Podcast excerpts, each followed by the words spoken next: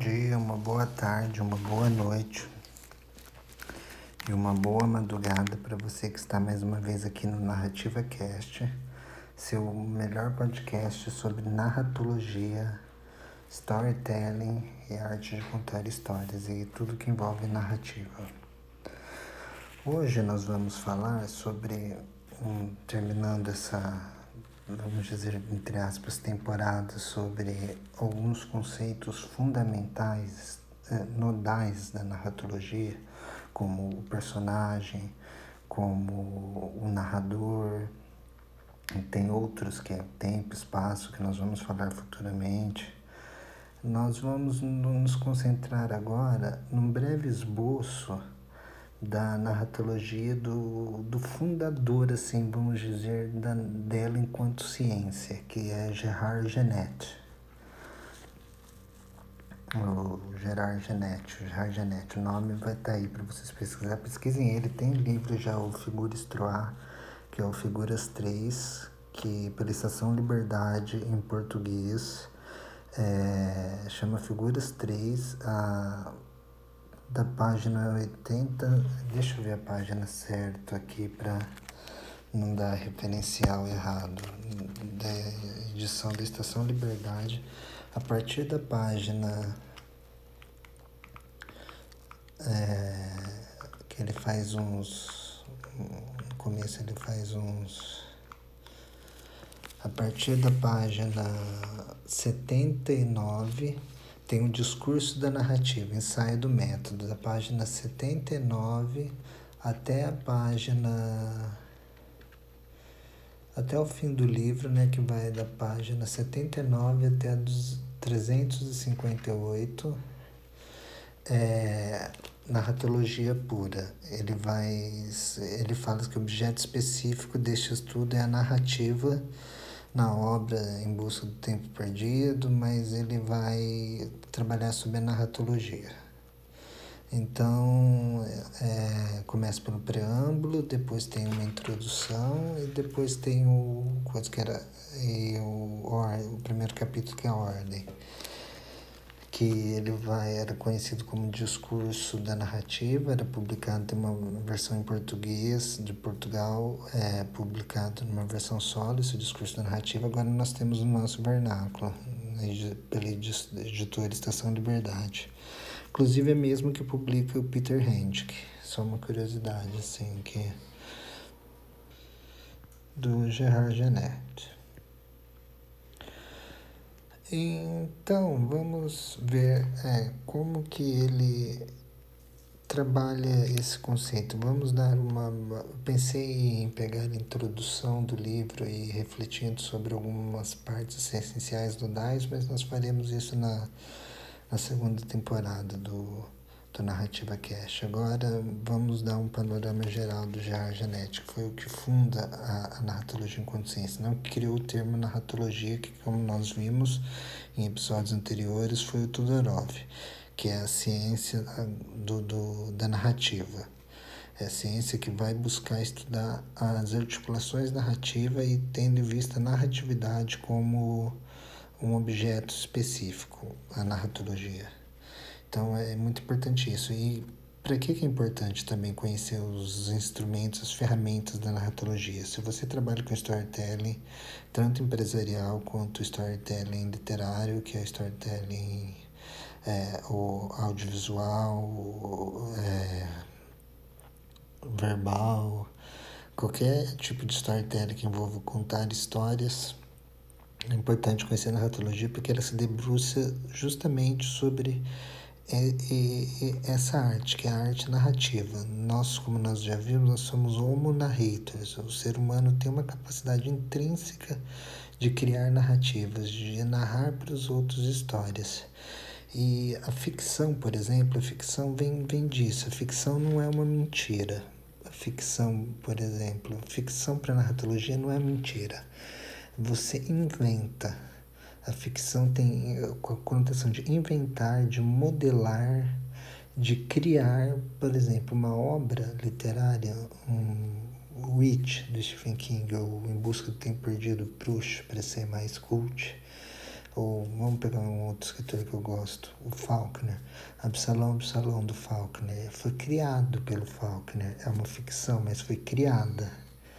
Entendeu? Toda diegese da obra, veja que diegese aqui, toda diegese da obra, que é o mundo narrado pelo discurso da narrativa pelo narrador, veja também o episódio sobre o narrador, pelos seis narradores, né, no caso de Absalão, Absalão, do Faulkner, é,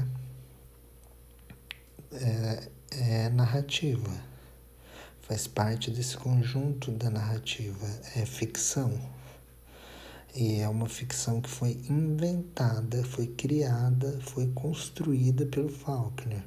Não significa que na ficção não é o mesmo que mentira, mas também não significa verdade. Ela é verdade dentro do mundo narrativo. Ela é verdade quanto uma constituição narrativa dentro do contexto específico da narratividade e da discursividade narrativa.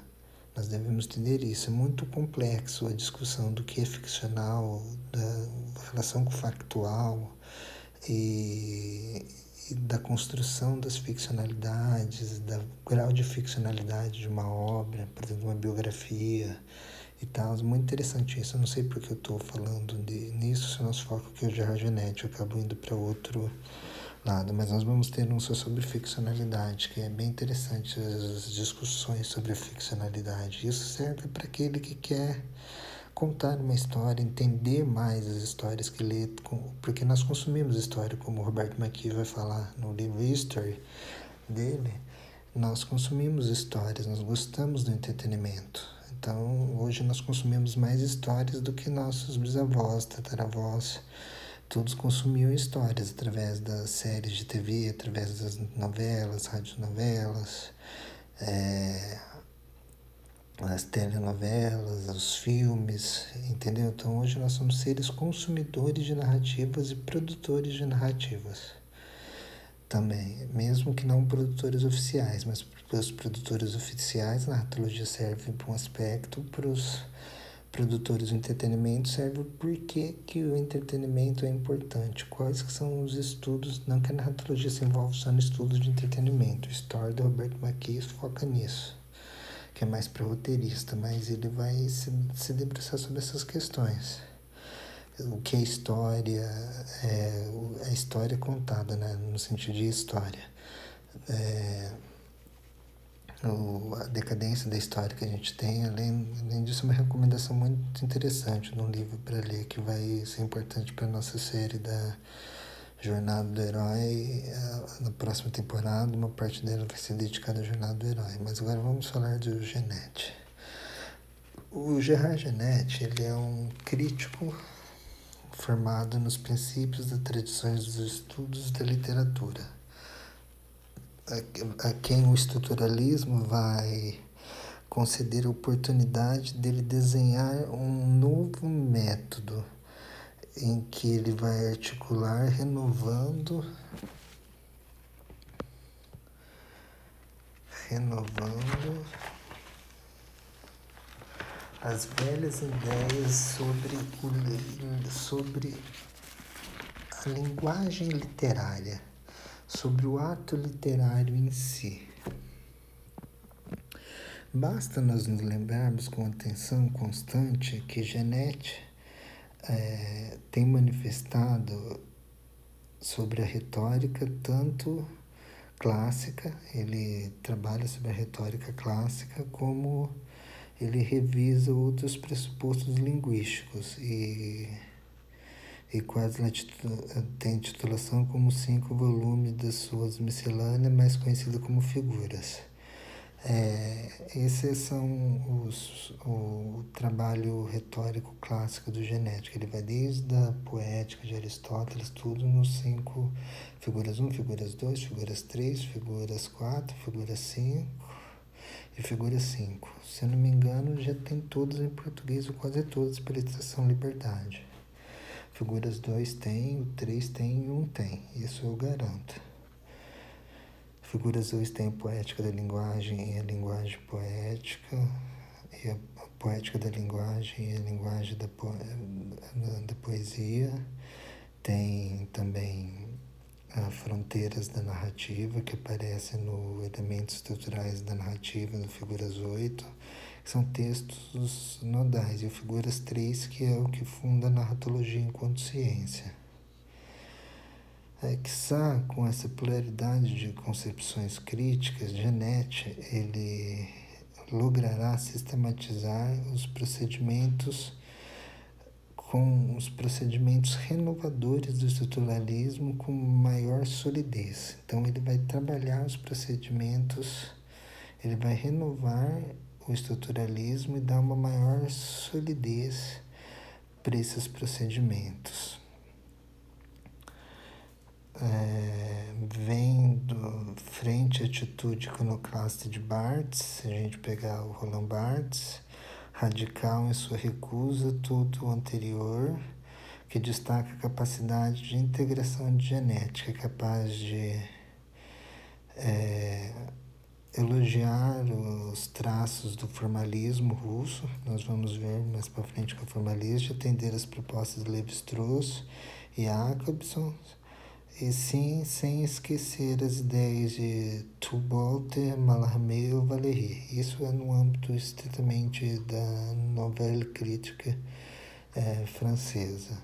Então, os limites do estruturalismo. Já na, na contribuição do Genet 1966, na Communications, que é uma revista é, dedicada aos estudos da narrativa, os estudos da linguagem, vamos dizer assim, com seu trabalho intitulado Estruturalisme et Critique Littéraire, é,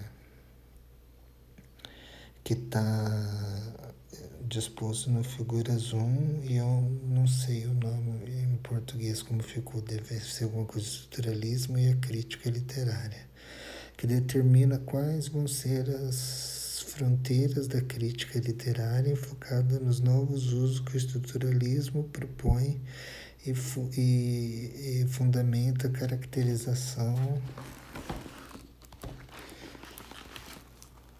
com que Levi-Strauss define o pensamento mítico. Isso é muito importante, tanto para o meu trabalho, que é dentro da antropologia, quanto para a constituição da narratologia enquanto enquanto uma ciência que deriva da que tem uma relação ampla com a antropologia, que é o que é o meu foco, né? Por isso que eu uso ela como método de, de estudo dentro da antropologia. Meu trabalho é dentro da obra do Levi-Strauss. Depois nós falaremos isso mais sobre pensamento místico. Então, uma sorte de bricolagem intelectual é, como o Genet gosta de falar, que é o que ele faz. Bricolagem é um conceito do Levi-Strauss também, que é o bricolé, que ele vai, vai definir, posto que se precede uma dupla operação de análises, que extrai vários elementos distintos, de distintos conjuntos constituídos e síntese, se reconstrói desde, desde dados um novo conjunto. Então, não encontra genética o melhor meio para explicar como opera a crítica, sobretudo literária. É, aí tem umas uh, citações de Barthes, então, por isso a crítica literária pode contemplar-se como uma atividade estruturalista, Geneto vai dizer, cujo método oferecerá vantagens notáveis às concepções anteriores sobre o fato literário. Então aqui o que eu quis ressaltar é assim, a importância que o estruturalismo vai ter para construção inicial do genético enquanto um narratólogo. Agora nós vamos entrar.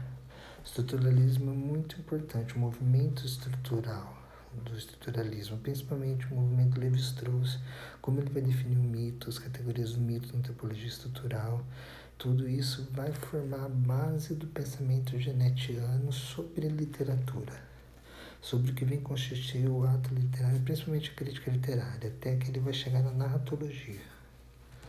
E nós vamos ver que a narratologia se encontra no âmbito das teorias literárias, quando ela envolve, mas eh, hoje é considerada uma ciência autóctone, uma ciência própria. No Figuras 3, na introdução da Figuras 3, do discurso da narrativa, o Genet diz assim: empregamos corretamente a palavra francesa récit, que é narrativa, sem nos preocupar com sua ambiguidade, porque a narrativa ela contém uma certa eh, ambiguidade de termos. Você pode falar tanto da narrativa quanto o que se conta, quanto da narrativa quanto a história contada. Quanto significante, quanto significado. A narrativa ela pode ter esses dois sentidos, e tem esses dois sentidos, né? nós devemos saber. Então, o recite em espanhol, em francês é um termo específico, e relato em espanhol é mais específico do que narrativa por causa dessas ambiguidades que soa. Igual em português e inglês nós usamos narrative ou narrativa mesmo. E, e voltando, aí às vezes sem perceber algumas dificuldades da narratologia. Então ele já emprega o termo narratologia aqui na introdução, Genete. Então ele já retoma o termo narratologia para dar um outro significado para ela, um significado prático, pragmático, que talvez derive dessa confusão. Aí ele vai estabelecer três critérios. Parece-me que ao querer começar a ver esse campo com mais clareza, que é o campo da narratologia, é, é preciso discernir nitidamente sobre esse termo três noções distintas então, essas três noções, vamos nos ver ela. Primeira, no primeiro sentido, que é hoje de uso comum, mais evidente, mais central, narrativa designa o enunciado narrativo. Então ele vai se, vai se debruçar sobre os três noções do significado distinto do significado narrativo. Uma é o enunciado narrativo, o discurso oral escrito que assume o relato de um acontecimento, uma série de acontecimentos. Assim se chamará a narrativa de Ulisses, o discurso feito pelo herói diante dos fiaços no, nos cantos 9 a 12 de Odisseia. E logo esses quatro cantos, eles próprios, ou seja, segmentos do texto homérico que pretende ser a transposição fiel deles. Então, aqui que ele está falando que narrativa é tanto o discurso que o Ulisses é o enunciado narrativo, e o enunciado narrativo se desdobra em dois. O relato que um personagem, no caso Ulisses, faz diante dos fiaços dentro do mundo da obra, da diegese. Depois ele vai esclarecer mais, melhor esses termos no recorrer do livro e tanto quanto o discurso sobre esse discurso, que é o discurso que o narrador, no caso Homero, que é um, uma poesia, né? mas no caso que o narrador faz sobre é, a transposição desse discurso do Ulisses, ou seja, o que o narrador fala, como que o narrador transpõe o canto 8 a 12 da Odisseia e como que o e o que o Ulisses fala, o Odisseu fala nessas partes e como que o narrador fala nessas partes. Então, isso é um sentido de narrativa. Aí, no segundo sentido, citando Genete, menos difundido, mas hoje recorrente entre os analistas e teóricos, do conteúdo narrativo.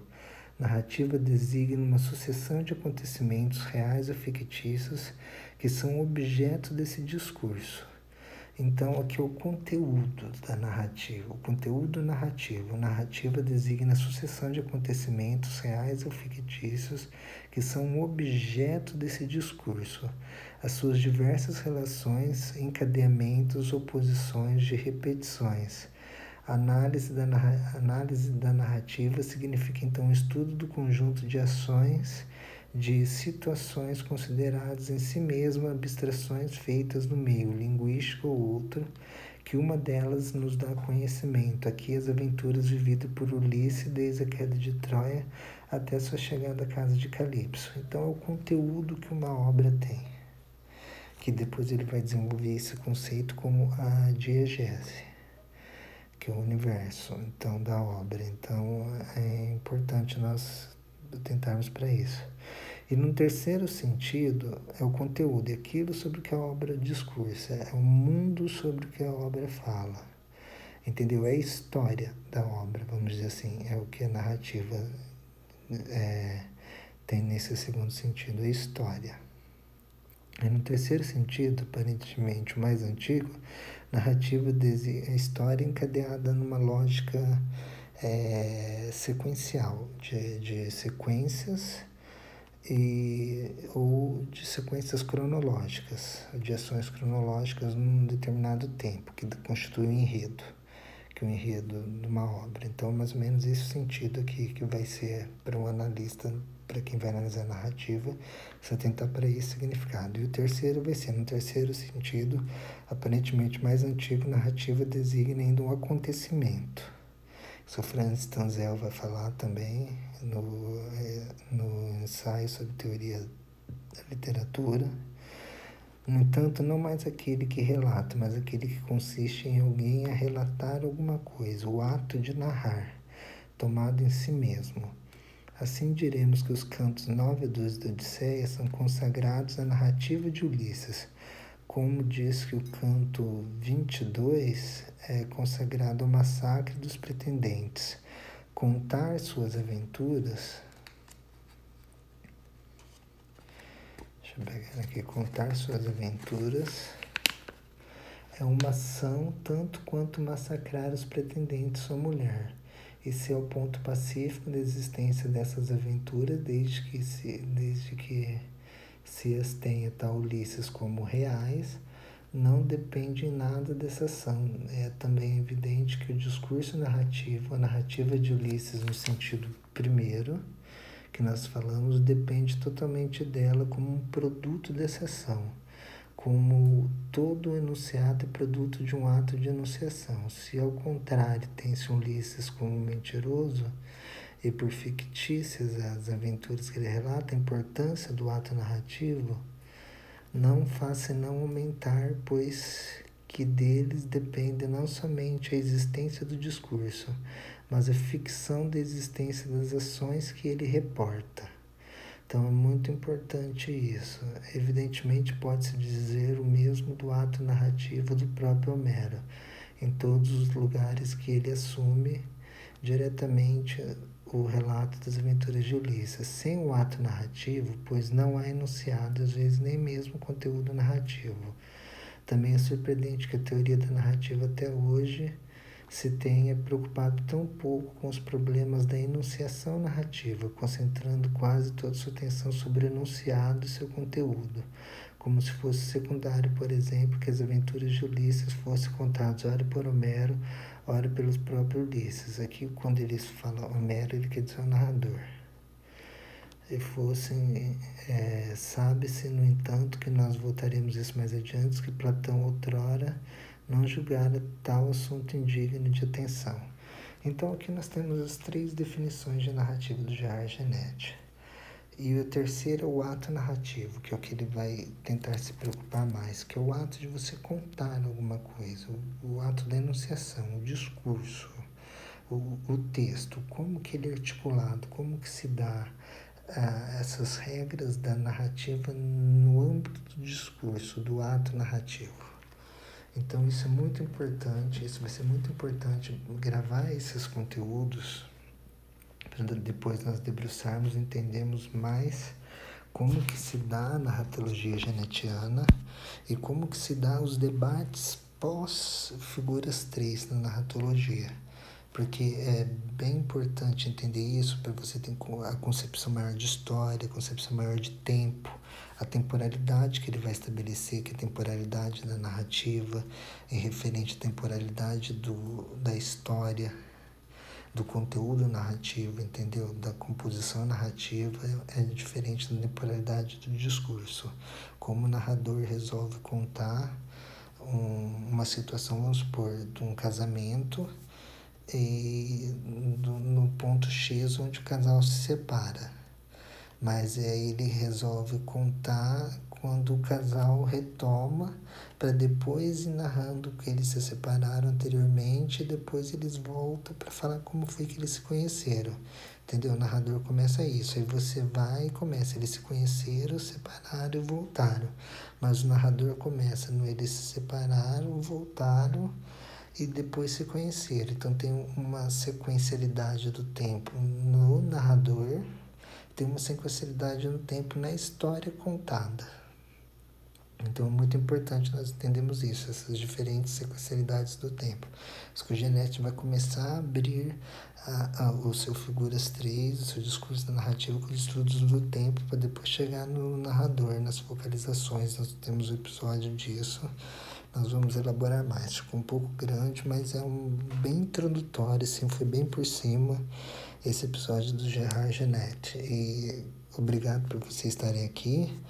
É, comentem, mande e-mail para gente se vocês tiverem alguma dúvida. É, narrativacast.gmail.com E é isso aí. E agora nós vamos começar a segunda temporada. Nós vamos trabalhar sobre alguns conceitos de alguns arcos, estratégias narrativas e arcos narrativos. Então, até o próximo programa. Um abração e até mais.